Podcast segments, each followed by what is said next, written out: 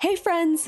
Welcome to the Love Intently podcast, where each week I bring you relationship experts, inspiring couples, and first class relationship thought leaders from around the world. I'm on a mission to explore what exactly makes love last and to empower a generation to have strong relationships. I'm your host, Sophie Kwok, the chief love enthusiast who believes that relationships are the most important part of our lives.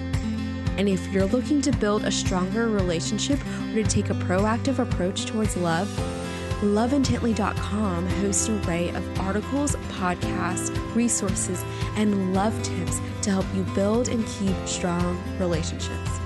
I am so glad you're here. Let's get started.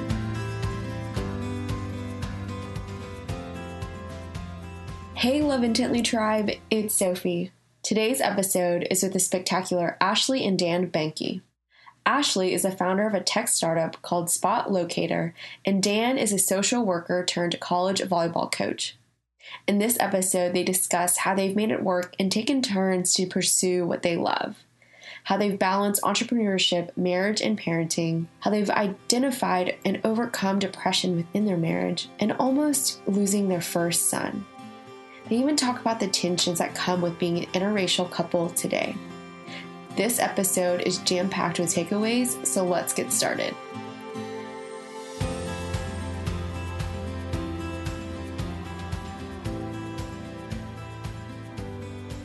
Hi, Ashley and Dan. Welcome to the Love Intently podcast. I'm so excited to have you guys here. Hi, Sophie. Hey. Hey, friend. Thanks so much for joining us. Okay, so I just want to give our audience a little background. If you guys want to tell us how you guys met, a little bit about yourselves, and um, when you fell in love, and how you knew that you guys had found your mate. Ooh, lead the way, Dan. Oh, really? no, I'm totally going to allow for you to do that. Just tell the story a little bit since you're the pursuer.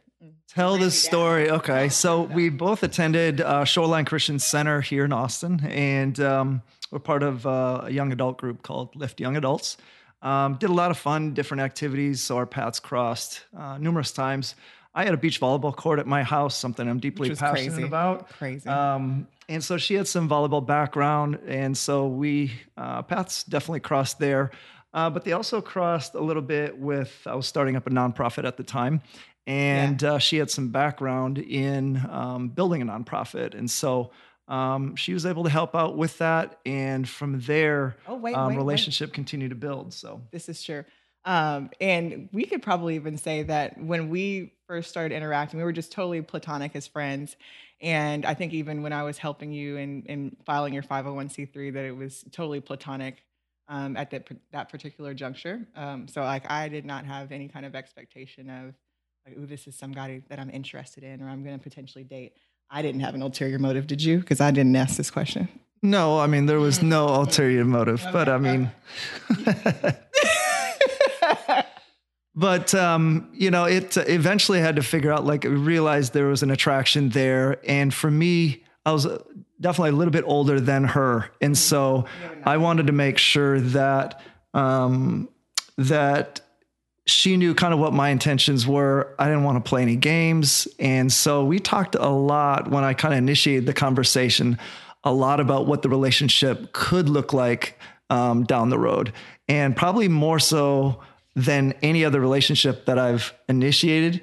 Um, and so that conversation could have been awkward for anyone else except for Ashley. She handled it wonderfully. And I probably would, um, I wouldn't do anything different because it, it led us to where we're at now. And so that was exciting. Okay, so tell me a little bit about that conversation and what made Ashley different for you to want to go about it that way. Because I, I think a lot of people could benefit from this little knowledge in the beginning. Yeah, I think there was a, a respect for her, just seeing how she carried herself, the kind of person that she was, the people that she walked with.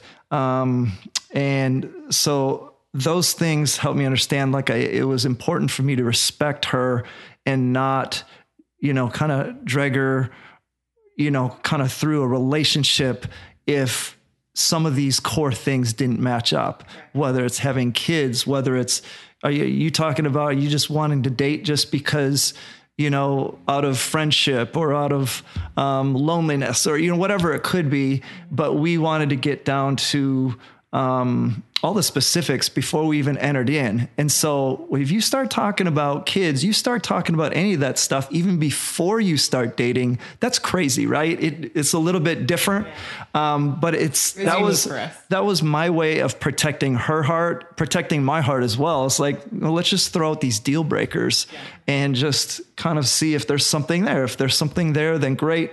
Um, but I said at the end of it that I wanted to go away from this friends regardless of whatever we discuss. So what was interesting though about that conversation too was um, so he and I, of course, like I helped him with his 501c3 filing and all that, and so we were platonic and started texting each other afterwards, right? And so I know like sometimes when you're like interacting with friends and like you're opposite sex, and so you're deciding whether or not like okay, is this like just a friend thing or like am I developing feelings or I got to a point where I was like, I think I have a a, a crush on volleyball Dan. This is what we called him. It was volleyball Dan at the time. Kid you not. And so Did you know that? so he knows. Like everybody used to call him volleyball Dan. So like that was the thing. And so we we went from that. Uh, and so like texting and just interacting when we saw each other at church. And so he comes up to me because we would always go to dinner, like these large kind of dinners afterwards. And uh, he came up and asked, he's like, Hey Ashley, you want to go talk at like I think it was Applebee's or something like that. He's like, Ashley, you want to go talk at Applebee's? And I go, sure. And I said that response without actually registering, like, oh, we're about to have this conversation. This is what's about to happen. So, so um, when we went over and we had that that combo, it really was great that he was so communicative and upfront. Um, you know, and clear instead of attempting to kind of play with emotions and like run through those games, right, with dating. Um, but for us, what was there were a few kind of variables that were different than I think the norm um, for for some people when they're dating. I know for us, we had a, like almost a decade age difference, right? And so I was in my early to like like my mid twenties at that time, and um, and then also, of course, we have a difference of backgrounds, um, life experience. Both of us are. Uh, he's white. I'm I'm black with uh, big curly hair, right? So totally op- different family backgrounds, and so um, it was important for us to know really early, kind of where we stood beyond faith, but like what do you believe about like people what do you like what help me understand like what kind of household you came from so i can understand if that's something that's going to um, cohesively come together as a unit as we kept going What was so hard during that time is letting time take its course. But I think that's the course of any relationship when you get to, when you, you really like someone, is that you just want to kind of get through all of that stuff, but you actually have to let time run its course. And I think that's probably the hardest part of dating, honestly, is being able to just get to know someone. Okay, so what was your timeline then? That's great timeline for. Oh, okay. So from the time that you started dating to engaged mm-hmm. to marriage to first kid. Oh okay. I mean, I could kind of. my memory's bad so i'm gonna need you to I come would in a say, bit. I mean, I can kind of add one in there, and oh. that's when when we fell in love. And I knew that I didn't want to ever say I love you to someone unless I knew that that's the person I'm going to be with for the rest of my life. But getting to that point takes time, and so though I felt feelings of that within the first few weeks of like, wow, this is pretty cool, but I you have to kind of ignore that because at the end of the day, you can't act just on feelings, right? So that was kind of what I was going through, and I would say it was closer to month three is when um, I told her I love you for the first time, um, and I knew. I didn't want to get engaged. That's a whole nother story of engagement. Um, um, okay, we'll have to circle back there. It's- but Put a it pin was, in it Like- um, we got engaged about a year later, about a year later, and then we got married may of the following so May of the following year. later. So another seven months after we got engaged, and so that was critical for us. We did not want to get married uh, or engaged and married all within six months, or Yeah. you know, like it. you just hear some crazy stories Oh, sometimes yeah. and, and it works for some folks And then Um, some it right, just right. burns as fast as it started. Right, but so especially since we had that age gap, I was like, look, I hope you don't expect to be married and like having kids in six months or whatever the case may be, because Right. I'm not your girl. if this is what not what I wanted expectation either. is. Yeah. Right, right, Yeah. So that's the timeline, I think, a little bit, yeah. yeah. So I think what is it? From first dating to marriage was like maybe a year and a half, almost two years ago. Yeah. Mm-hmm. Mm-hmm. Mm, yeah, I absolutely agree. I hear from some friends all the time that the hard that is one of the hardest parts of dating is needing to put the time investment and then mm-hmm. sometimes it just doesn't work. Right. And but I I think it's worth it to to wait until it's someone that you really mm-hmm. feel like you mesh Right. well with. That's true. That's something I wanted to ask you guys about is during these conversations you had so early on, I'm sure there had to have been some things where you guys weren't fully aligned on, but mm. what things did you guys determine was okay, like I can work with that and what were your non-negotiables were like, okay, if you don't meet me here, mm-hmm. Yeah. how did that work? Yeah, for that. I mean, I have one, but I'll let you let you go. I'm trying to think of the the things that were. I think we we learned each other better, better as we grew together. Um, I know when we first started dating, Dan uh, was incredibly rigid, right? I think with just all things, whether it's like time, uh, how you spend money, like all the things, like sarcasm. He didn't believe in that at all, and I was like, "Ooh, this might be a, this might be a non-negotiable."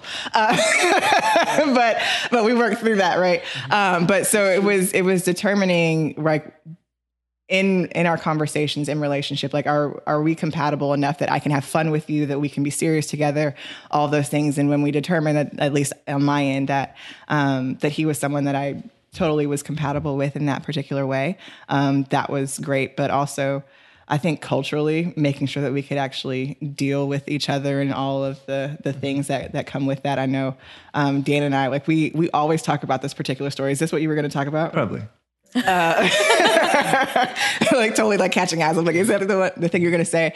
So there was one particular little like flashpoint I would say when we were dating, um, and so with me and with my girlfriends, so most of us are women of color, whatever the case may be, and so like with us, we when we're all together, like it's super playful, joking around, like code switching a little bit, which isn't intentional, but that's just what you do. Like when you get around family or like your close Totally. people, like you just go completely into your element and like that's your zone, and and so I'm like, I've experienced some of that. right and so so when dan would be like or at least when when we were dating early when we were dating and when dan would be in the mm. space he was like we had to have a conversation because like ashley i feel like you're a different person with your girlfriends or like your people like your folks than you are with me. And he's like you know i feel like you're just being different. And and i'm like okay so let's let's dial this back and let's have a conversation because if you if you because if you if you can't um if you can't take my whole self like i'm not going to cloak or change who I am and how I operate and how I, I go through spaces because you want me to be a certain way. Like you want me to fit this particular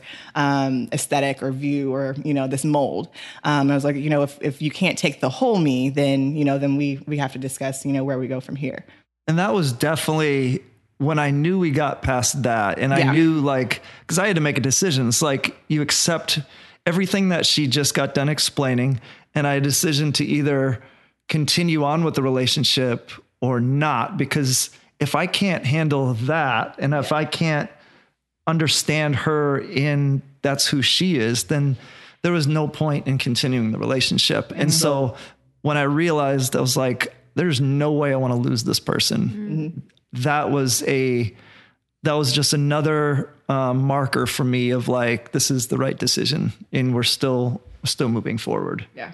Um, But yeah, I needed to know up front, like what that was because I didn't know what that was. I mean, you just Well, talked you're from about, you just Wisconsin. talked about right, Yeah. Wisconsin, You're from right? Wisconsin, A little a whole bunch of white It's a little people, cold. But yeah. And so, I mean, you talk about was it code switching? I mean, I still don't even That's know the, the proper term. term, That's the term. right? Yeah, but yeah, yeah, I mean, maybe the audience, not everyone knows what code switching is. But I mean, I had a difficult time trying to understand, you know, what what exactly that was. Yeah. And so, um, but I mean, now it's it's all you. It's all normal. It's all And, uh, yeah, and I think that he and like we kind of have do our own kind of code switching. I think even in itself for, for like you know how like you have like your friends and you have your inside jokes, and so like there's these things, and so like for us it's Kevin Hart laugh at my pain, and so like we'll we'll do some mm-hmm. jokes in between Right, one, right. one another that no one else would understand or know. But this kind of similar thing, you know, with with friends and people that you love that are close. Mm-hmm. Mm-hmm. Yeah, absolutely.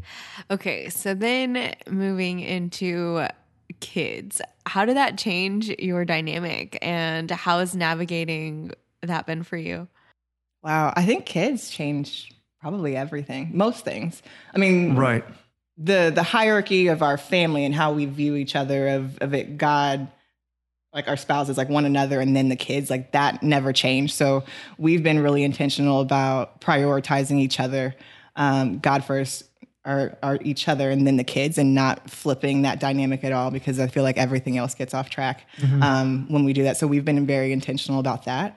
Um, but we had a really kind of traumatic experience, I'd say, with having our first kid. And so with with that particular um, flashpoint with his delivery and almost losing him um, early on, that was something that brought us together in a way um, spiritually and relationally that um, the kids have only really brought us closer for the most part. Yeah. Do you want to share a little bit more of that experience of of like just Yeah, I mean, um, I can probably give a little bit of my uh, point of Mm-hmm. view, and then you can share yours. But, um, but so our first son Theo, he's pushing four now, so he's a super vibrant, awesome kid, uh, obsessed with baseball. Which They mean, are just, also two of the most adorable children. Let me just say. Thank you. They're super sweet. They're super sweet.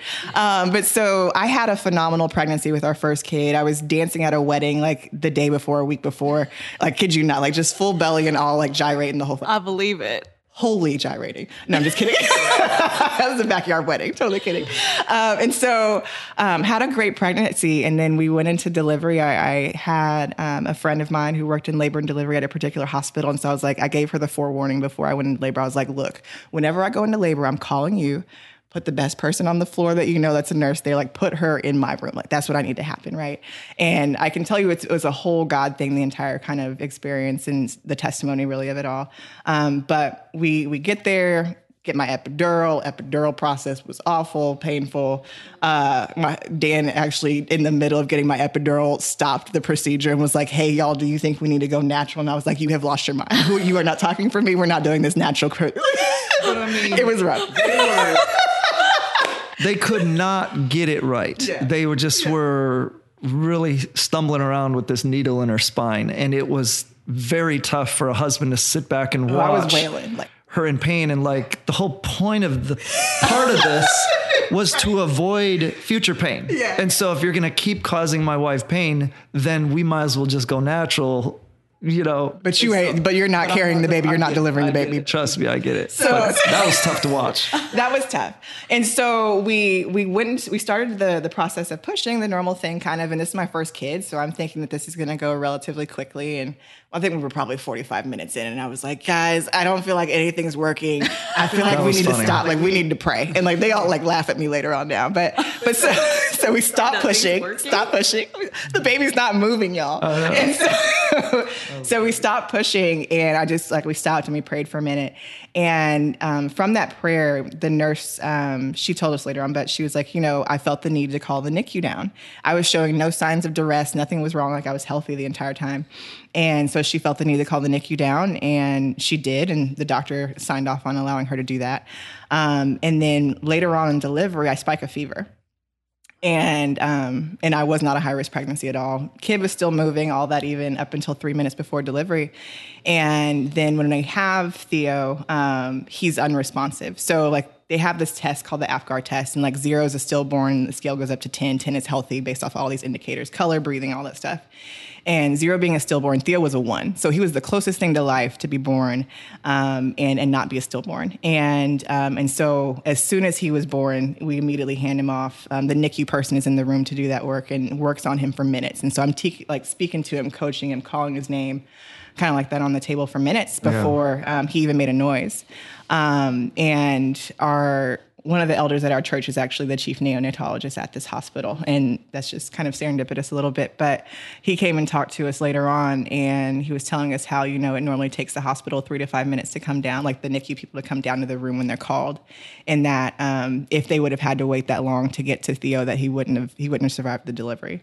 Um, and so there was that particular experience that we walked through together, and then um, me having some health issues of like having a tear and like having to walk through like the grossness of like post postpartum um, that like he was right there for like in the midst of, and so I we bonded so much um, because of that experience, even more so because of you know that that really really Right. difficult season. Yeah, that point. Yeah.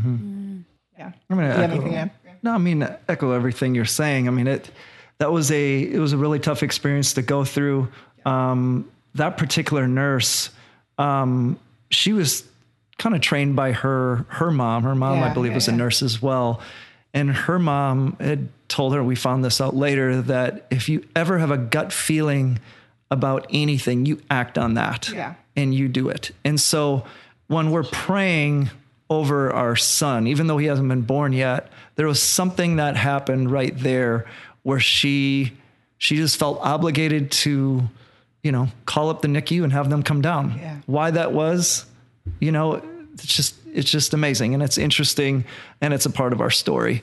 And um, you know, it she um, was incredible, and we're so grateful that she was in the room the on reason, that she's particular one of the day. Mm-hmm. reasons that we have a four year old son almost now. Yeah. Yeah. We Our wouldn't otherwise. intuition, man. Yeah. It's crazy how much I just how often that that can be right, mm-hmm. but we logic ourselves out of it so many times. It's true. Mm-hmm. You know, but man, thank God that that worked mm-hmm. out and that we're Yeah, able for to sure. hug Truly. you. Yeah. And there was more to that story, but it's just like, it's all of it was a testimony like, okay, like God, if you didn't do this and if you didn't place this here, Right. this didn't happen, like so much would be different. Um, And I mean, goodness, from the kid having seizures and the right person that was working in the NICU came down who had been working 20 plus years and was able to identify it in a way that nobody else could because everybody else was younger on the floor. Um, like it was just, it was uh, like Wow. so many different crazy things about that delivery. Yeah. Mhm. That's a long answer.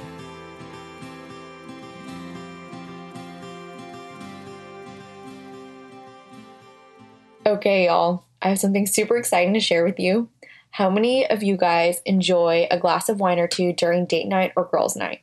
Well, let me introduce to you Winc, who makes it super easy to discover great wine from the comfort of your home, and that's W I N C. Winc's wine expert selects wines matched to your taste, personalized for you, and ships it straight to your door. And it just starts at $13 a bottle. Did I mention there's no shipping cost? And if you don't like a bottle they send you, they will replace the bottle with something that you love, no questions asked. And there's nothing quite like coming home to a bottle of wine that's selected just for you. All you have to do is fill out Winc's palate profile quiz, answer some simple questions that your average store clerk wouldn't ask or even translate into a recommendation. These questions include things like how do you like coffee or how do you feel about blueberries? Then Winc sends wines curated to your taste, and the more wines that you rate, the more personalized your monthly selections become. Each month, there are new wines like their insanely popular Summer Water Rosé. There's no membership fees. You can skip any month, cancel anytime. Shipping is covered, and you can discover great wine today. All you have to do is go to winc.com, which is W I N C.com, and we're giving you $22 off of your first shipment using the code LOVE INTENTLY, one word. And that's L O V E I N T E N T L Y. Again, that's winc.com with a promo code of love intently for $22 off. And did I mention that's almost two bottles on the house? So, really, you got nothing to lose. Try out some great wine. Tell us how it is. Okay, so since having kids and having mm-hmm. your lives kind of change and you're you have your own startup Yeah. and you're also working, what are some practices or things that have kept you guys close or mm-hmm. things that you guys would recommend to people that are maybe earlier in their relationship or marriage? Mm. I mean, I think one of the things is listening and hearing each other's desires for our career goals. And not every season can you strive and achieve to accomplish both. Um, there was a time when Ashley had a pretty secure job, and I really strongly felt like it was time for me to lay down my role as a social worker and pursue a, a career in college coaching. Um, I had that background, and so I I really wanted to pursue it, but it took me a getting a volunteer position. I mean, laying down a, a pretty good salary to be able to pursue a different career path. I don't think we could have done it at the same time, um, but she allowed. Uh, you know, going through conversations, we looked at that and go like, God, we felt that this was the right thing to do. Um, but for her to feel okay with that was awesome. I needed that affirmation from her that hey, this is a good decision. Like she supported me in wanting to pursue this. Knew that it was going to be a struggle in the beginning, being a volunteer. I was pregnant Um, while he was volunteering. and yeah, we were pregnant with, our Theo first at the kid. time, and so Nuts was on able to get the job. Um, it was. It was nuts on paper. But I got the job at, at Yeah. Texas State Yeah. and um, had it for a few months until the season was done. Yeah. Um, and then finally was able to get a full time position right here in Austin at Huston-Tillotson University. So Yeah. that worked out. And so then the time came when it was time to pursue her goals and her dreams. And so I think that's key in that listening to each, to each other's hearts um, and figuring out a way. And there's so much stretching involved. And Yeah. if you don't, if there's not enough, you know, to take risks, I mean, that all of that, all of that is worth it. Um, but I mean, it's, I think that's probably some that's been helpful for us is that we've been able to listen, we've been able to um, really support each other in our decisions. Yeah, and we definitely weren't flippant about any of the major decisions that we had as a family because we knew of the impact, you know, the potential impact of, you know, not being able to whether it's afford a mortgage or you know mm-hmm. we would have to change our lifestyle, right? Which was what we have we've had to do for every one of these big changes that we've done for our careers is mm-hmm. you know scaling back on what we could purchase or trips that we could take or Right. uh, food we could eat. right. That changes sometimes when you go into startup life. Uh, or like, normal brand to ATV brand. True. or like going from two salaries to one like mm-hmm. that that's been a unique transition both times and mm-hmm. but it's it's never been uh, one dragging the other along but because I think that there there is an ability to kind of drive a wedge right or, or create animosity um, between one another that we we did not want to um, allow a foothold for in our marriage. And so You're we were always intentional about doing those making those really big decisions together uh, which just take, took a lot of time conversations uh, emails tears Okay, emails. I mean, sometimes I would have to document for Dan or like Beth, I think back and forth. Like sometimes like he's a visual person. So like sometimes it's like, okay, this is what I'm doing. This isn't like a like grand idea or, you know, something really flippant or like I'll come with the next thing three months later. It's like, no, no, no, this is what I want to do. Like this is the strategy. Like believe me in this. And yeah. So emails were in there too. Okay, Yeah. wow. See, I don't know that most people would have even thought about doing that, but that's a great strategy. Are there other practicals like that that you guys use during this process? I mean, obviously you had in-person mm-hmm. conversations. You guys sent emails. What what did those emails sh- structure like, you know, how did that even Yeah. come fold into the conversation? Yeah. I think Well, every- uh, I, I mean, you'll answer the structure part of what that looks like. But the one thing we've never done is I feel strongly about this. I'm doing this no matter what. Right, right. There's We've never never, been any part of a relationship because what what good can come from that? All we're gonna get is she didn't listen to me or you know and just I told you so. right i told you so and then it it just starts from there and so i don't know that's always been a respect that we've had between ourselves Mm-hmm. that i mean I, I really really appreciate that we've we've done um but you can share a little bit about the Mm-hmm. structure stuff that we've done. Um, well, I think even preceding, like when you think about like the fundamentals and like the foundation of our relationship, what helped in a lot of ways was us actually doing like premarital counseling. Um, and so for that, that gave us a window into a little bit of our upbringings for both of us to be able to have those conversations early about, you know, what was your childhood like? Like, why are you wired the way that you are? Dan, why are you super serious? Or like, you know, Right, or, or and then also talking about like roles within the household because you think about like all these things that are incre- t- incredibly important but um, like the things that annoy you every day is like okay so and so didn't clean the bathroom or like okay so you're really just not going to do dishes. Uh, like so talking about like those roles and also like pet peeves early on that allowed for us to not um, what would you say? Like try to be mind readers for each other. Like try to to make them assume or make him assume like that he should already know like you should Right. already know without me communicating um, what I value and what what's hurtful to me, what's Mm-hmm. what I really love. I was like, no, no, no, like you need to communicate that up front. Like I should, like I can't expect for you to know all this thing and be a Yeah. And so, so premarital was huge for us. I would say, and i mean and foundational pieces like uh, the five love languages by Yeah. uh, dr gary chapman Yeah. like words of affirmation quality time physical touch acts of service and trying to mm-hmm. identify mm-hmm. which ones are ones that you gravitate towards what ones are mm-hmm. ones that i gravitate towards and we help each other with that we even did some testing through life languages as have you well ever heard of that? Life languages. I haven't heard about life Super cool. languages. there's i mean there's so many different things out there but i mean the key is the that love personality test. right? I mean, the key is that we're always trying to find something to I don't know, better our relationship and better our marriage. And if we ever get to a place where, like, well, we've done the five love languages, we will from time to time Um, hey, how's your love tank doing? That's a that's a question that will pop that up yeah. maybe once to twice a month. How is your love tank doing? Mm-hmm. Even a- asking that simple question can show the other person, like, I'm thinking about you. How's Yeah. Mm-hmm. it going? Um, but that does give freedom to the person to be able to say, you know what? I wish we had more time together. Can we fit that in? You know, I mean, there's just so many things that can come from it, but um, we've used that um, phrase so many times in our relationship, and it's been Mm-hmm. Yeah. helpful. And I think also practically speaking, uh, not being afraid of counseling like during the marriage too. Like we've we've done uh, marriage counseling, which was incredibly helpful for us um, because after we had our second kid, so like we thought that the first kid was life changing, and then like we threw in Ollie, and it was like a grenade went off. it was like we really have no sleep. You can't Less take like a lot of time. yeah. you- It's very hard to take a break. So with one kid, if you're busy or like you're in a certain season, like you can hand the kid off. It's like okay, let me go take a nap for a little while, or let me go do this thing by myself. And then when it's two, like that demand is hard, like is on on each other is so much more to take care of them. And so um so for us, when we threw in Ollie and like the sleep like level was really low, like we weren't getting much sleep.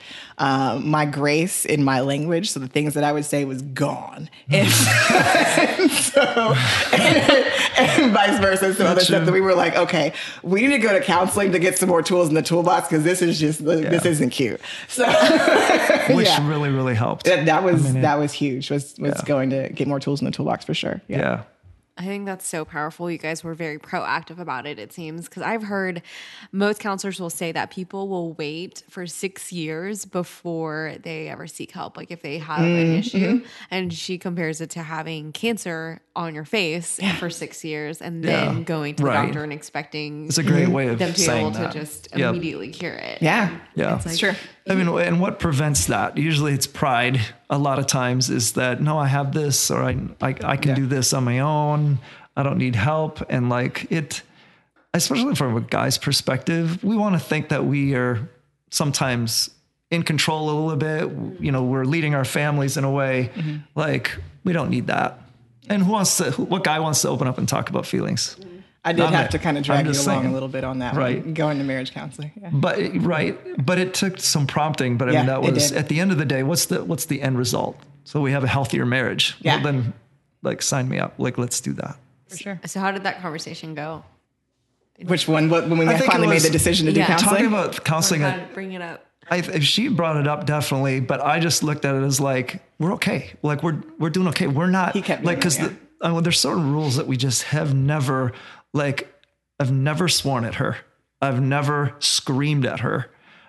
Um, we've never physically fought, and so when you throw those things in, I look at it as like we're doing okay. We're doing good. Like if we can manage two kids and we're not going, we're not crossing that line. Like I feel like well, we're good. Um, but there were other critical things that we just I don't like I couldn't see. Um, that and if she's pointing something out time after time, I know that it must be serious to her, and so I need to take a serious look Yeah, at that. I was drowning at a certain point relationally where I felt like we weren't on the same page, right? Mm-hmm. And so I think we just we hit Specifically, communication, right? yeah, communication was a really we, we were just breaking down there, right? And so I remember uh, we just got to a particular point after like putting the kids down one time. Um, and I can't even remember what it was that triggered me, uh, but something triggered. And I, we had like a small little bungalow house of like a thousand square feet, like in in Austin. And so uh, we had two bedrooms in the back, which is where both our kids were sleeping at the time. And so like there really was no space for you like to get up and like just get some air, like or breathe or move. And so I remember getting so angry, like jumped up off the couch and I walked off and I stormed to the back and then I realized I couldn't go in my own bedroom because the kid was sleeping. And so, so it's like came back and just stomped it and just Right. was like so expressive about it, just like just being kind of defeated in the moment of like, look, like we have to do something. Like I'm, I'm, this is frustrating. Like I'm so frustrated. Uh, like we need to do something. And so like that, that particular, and I think that I was probably a little more colorful with my language Probably. uh, when in that particular moment, which is when we really recognized like, okay, like we're at a tipping point. Um, that he was like, okay, like let's let's do this. Let's if, if this is what you really think is going to help, and by all means, I'm in. Yeah. Okay, so what advice do you have for couples where one person's in entrepreneurship? Yeah. Um, thinking about when you have at least one entrepreneur in the family, uh, I think that we alluded to it a little bit early on about really being on the same page about going into that particular venture venture and going down that route for a season, however long that season is, is of of having to be on the same page because I know, and as you know, as a founder too, that there's a lot of highs and lows, right? Like there's a lot of things that you hit and there's things that you don't, right?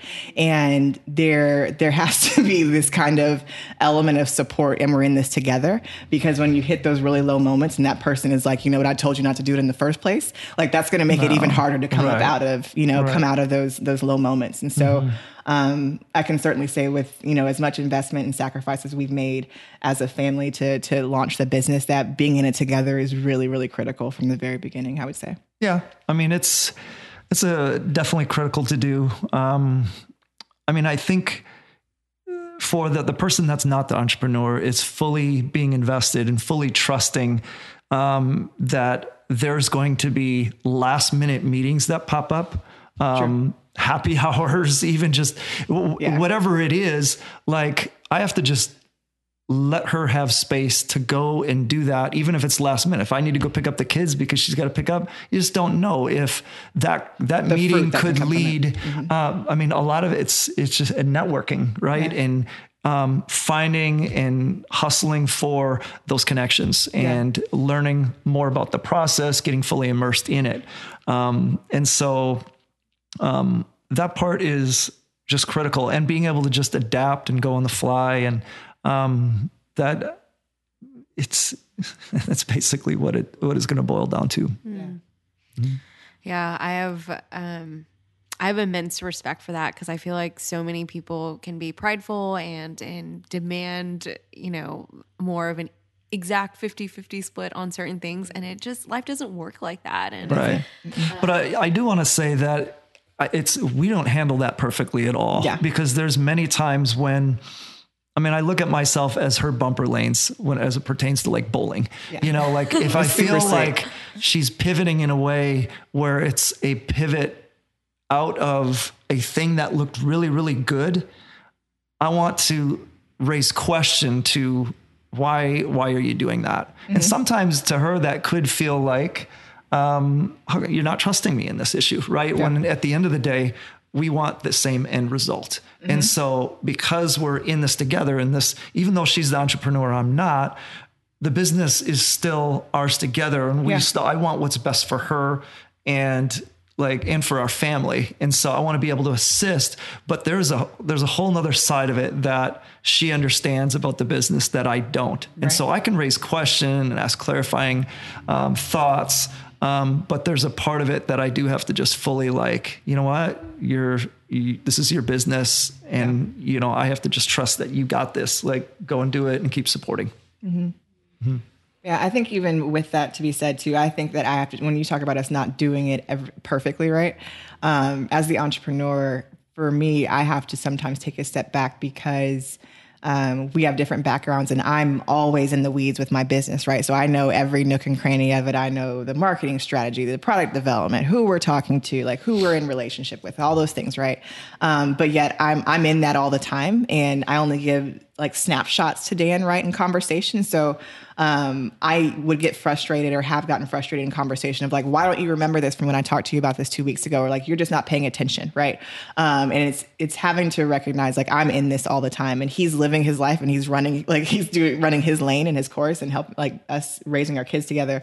Um, that he's not going to have that same familiarity with information uh, about the business as I do, and so like having um, grace and like humbling myself also just like yeah, like that's a valid question for him to ask again, right? Because um, mm-hmm. he just wants to know and understand and, and run this out together. Mm-hmm. Mm-hmm. You guys mentioned some of this earlier, but I was wondering if there's any one or two of the, you know major hard or pain points in your marriage and how you guys navigated through that, and if you guys have advice for couples that are kind of in a tough spot, like really in it, yeah. what would you tell them? Mm. Um, pain points. I mean, I felt like our our big pain point was right before counseling. Yeah. Um, um uh, just our communication was sure. really off when it came to really understanding one another. I mean, we were on two totally different planets when it came to communication mm-hmm. in that in that season. And sometimes we kind of revisit that. Um, Do you want to share more? Uh, I mean, no, that's a particular valid, uh, really valid low point I think that we have with our marriage. Mm-hmm. And so, like, the practical thing is like to not be prideful about like getting more tools in the toolbox for you to be able to love each other better. Because Mm-hmm. um, that was that when we came on the other side of, of marriage counseling, we're like, I'm so thankful that we did that. Like, I love you more because I understand you even more. Um, and we've walked through like even this difficult season and coming out of that to the other side. And of course, there will be more of them. But um, like, there's this um, continuity of knowing like we're just going through stuff together. Like that's life. Like life is the highs and the lows, Yeah. like the fun stuff, the not so fun, the you know the traumas like you have like like we did with our um, our son being born, like all that kind of stuff. But um, the other thing that I can think of as a low point, um, and that it may be more individual than it is as a as a couple, but um, I'm someone who's had bouts with depression, right? And so I had a bout with depression um, after we had our first uh, our first kid, and I was like one of those high. I'm one of those highly functioning like people when I when I walk through depression, and so. Um, so for me, I would be really sad or in my head, or and at the time, I just was really unhappy with where I was in my career and in my life professionally. That I was just like, man, you know, like I'm I'm like late 20s and I see all my friends doing all these wonderful things and yet I'm still here, right? Um, and that was just having negative self-talk and you know all that fun stuff that can come with depression. And um, when we when I brought it up to him finally, at least of like being self-aware, like okay, I'm I'm going like I'm diving into this a little bit, like I feel myself doing that. Um, like I brought it up to him in communication, just wanting to be transparent, and he was like, Ashley, like, but you're smiling all the time, like, and you're happy, and like he's like, you know, like I don't see like depression in you and i'm like but on the inside like i'm drowning right and so it was having to to be able to communicate that and him be able to walk through that with me and validate it too because I think there's something to be son, uh, said for being able to say it out loud and it be received, right, um, and and not ignored. Because I think that that can happen quite often with family members and especially in the household to to really uh, listen to your the other person and be there. Because a lot of it is just walking through it um, together. Because those things can happen. Yeah, it's true. Yeah. Wow, yeah. I, depression is such a big word today of um and I think that's so powerful that you were self-aware enough to be able to recognize it and and say it and then also for you to receive it. Because I think it's one of those things that's unseen but for a long time but it becomes really lethal and kind of like we had Kate Spade and Anthony Bourdain we lost them and nobody knew I'm sure in their life but um, the courage that it takes to say that. So um, I'm really Yeah. encouraged by that. I mean, and it's that acknowledgement in listening and Yeah. going back and forth and talking with things. And so, if I'm giving any kind of wisdom or advice, that when you build a relationship, that it needs to be built on the right things, the right foundational pieces.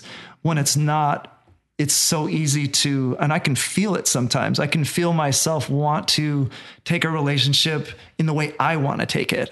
And like how selfish you just heard me say the word I, like it's it's just such a selfish way. Um, but doing things according to um, God's word, that's been huge for us. Um, and that's why we keep pushing for. That's why we're able to do that is because we're choosing outside of ourselves to listen to a higher higher being. Listen, I don't know if we'd be married still if we That's true. didn't have Jesus. Yeah, you're the right. Holy Spirit reigns me in sometimes. Let's be clear. It's true. He's audible for me. So, and praise. Holy Spirit's like, actually, don't say that. Like, you don't want to see what's on the other side of that. And sometimes Yeah. I still dip my toe in, but, uh, but yeah, no, it's true. I was just going to say, even going back to the communication a little bit, to go deeper. I know we're just kind of stayed a little bit surface level when it came to communication, but there would be times when, um, you know, I would share, you would share an idea, you would share an idea, and you're just bouncing that idea off me when I think that in in term that you want to actually pursue that idea. And so I'm very much like, if you're going to tell me what that idea is, that means you want to do it right then and there. I'm like, we don't have the money for that. What are you talking about? I start, I start blowing it out of proportion when she's just talking about things. And that's the one thing Processing. we realized mm-hmm. in life languages is that when Ashley is actually bringing up those ideas, she's just working those out in her head. like you're true. just working those things out. And like, I never would have known that. We could have gone, we could go the next 50 years of marriage and me never really get that. And so that's why doing that life language test and being able to figure out kind of her emotive language when it comes to life language, that that was a game changer regarding communication for us because now I can filter it through. Uh, there's literally been times in the past few weeks where she's brought things up and I can just breathe and realize, okay, she's not trying to break the bank account here. Like it just means that ideating. she's just throwing things out there and I can be at peace with that and it feels amazing. I was like, oh my gosh, she's gonna go. It was. Yeah. but I would get worked up and I'm like, what are you, where are you going? What? I mean, we, you know what our bank account looks like, you know, all those things. The things. way my bank account is set up. It's true. Yeah. Oh so, my gosh. but yeah. That's true. Okay, next topic I kind of wanted to touch on was you guys, you being black and you being white. And it, man, even today in 2018, there's a poll out there saying that 20% of Americans still think that interracial marriage is wrong. And I just wanted to ask you guys if you guys have encountered any of that and if you have some advice for other couples that are maybe earlier in navigating, um, combining their lives together. Sure.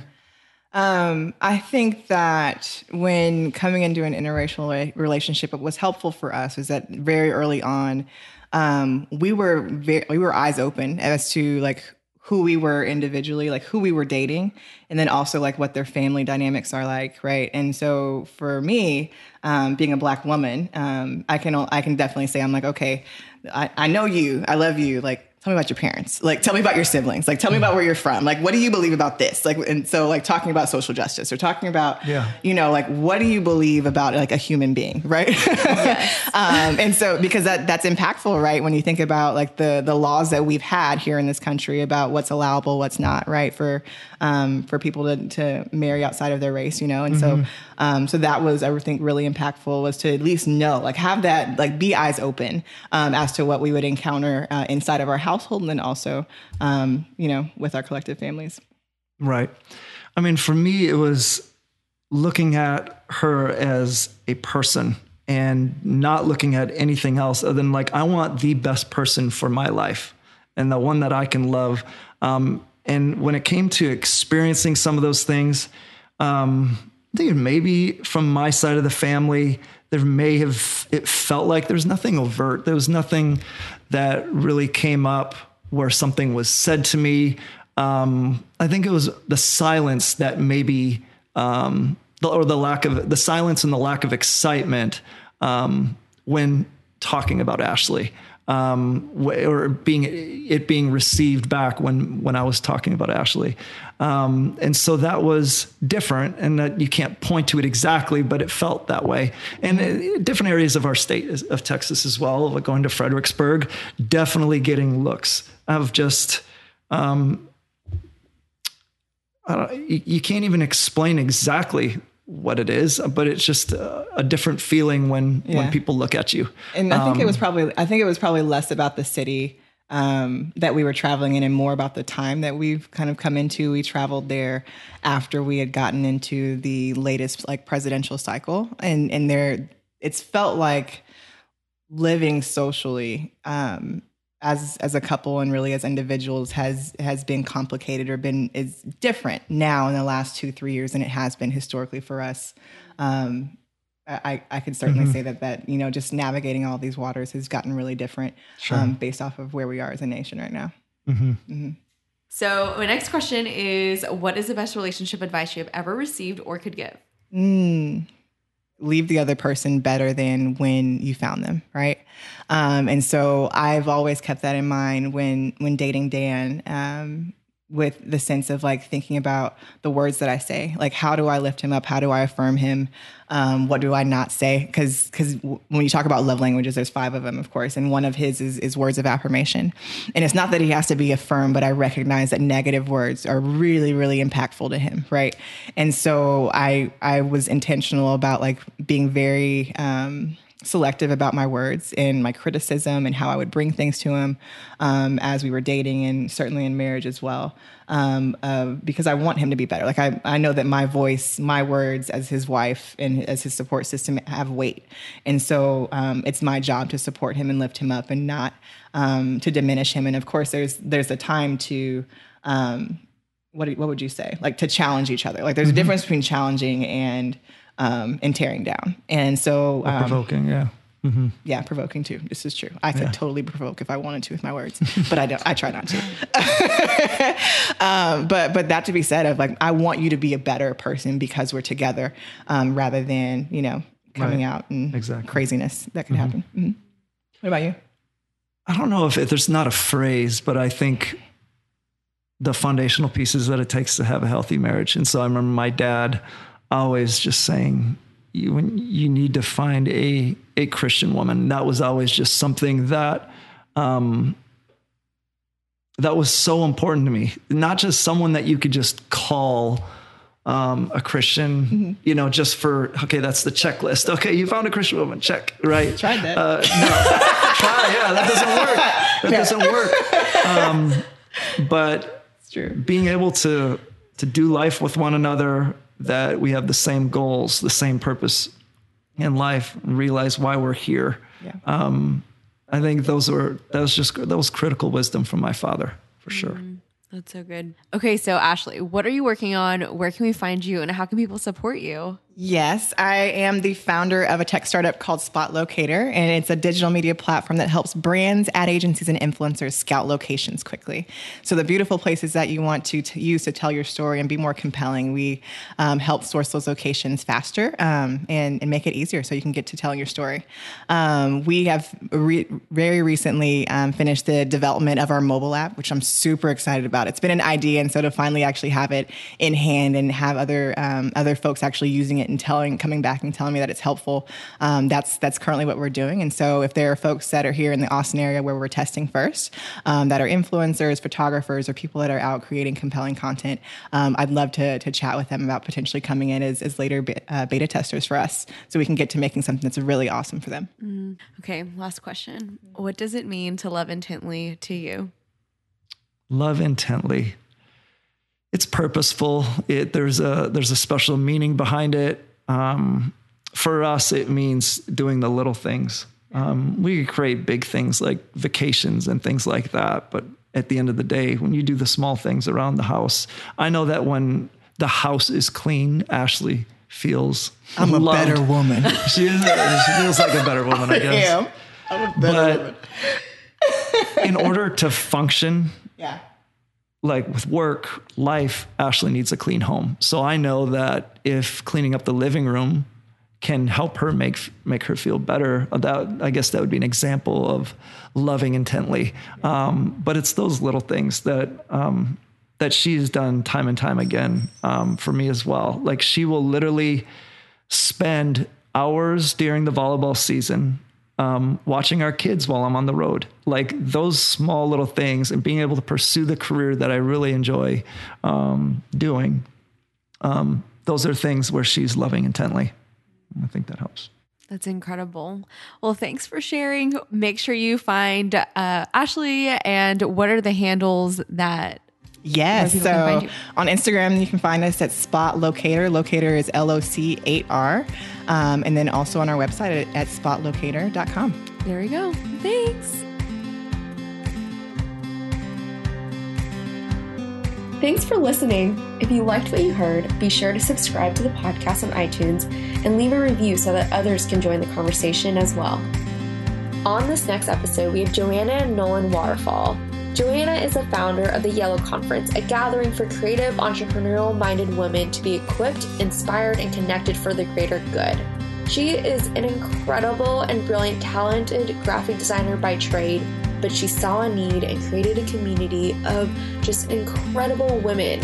And she's also empowered thousands of women at this point. And Nolan is a licensed insurance broker that allows employers with less than 500 employees access to benefits and technology, usually reserved for really big companies. They do this by bringing together like minded companies to form coalitions, which result in lower premium cost. He's really passionate about the work that he does, and they're in the middle of a rebrand, so I'll keep you updated with that. But I just wanted to stop in and say that I am so excited about this interview because both of them have had such a critical role and hand in empowering me in the early days of Love Intently. I went to Yellow, uh, I think two or three years ago when I wasn't sure if Love Intently could even be a thing, and they both empowered and inspired me through both the content at Yellow, but the conversations that I had with both of them. They're incredible humans and have so much insight. They've done such a good job of supporting and balancing each other. If you ever watch or get to know Nolan, you see how much grit and hard work he puts into Yellow just as much as Joanna supports him in his ventures. And it's just this beautiful thing to watch. Join our incredible community of 44,000 others on Instagram and let us know what you think at love.intently. Lastly, if you want to support what we're doing and to be a part of building a world that loves intently, you can do so with any dollar amount at our Patreon page at patreon.com backslash loveintently.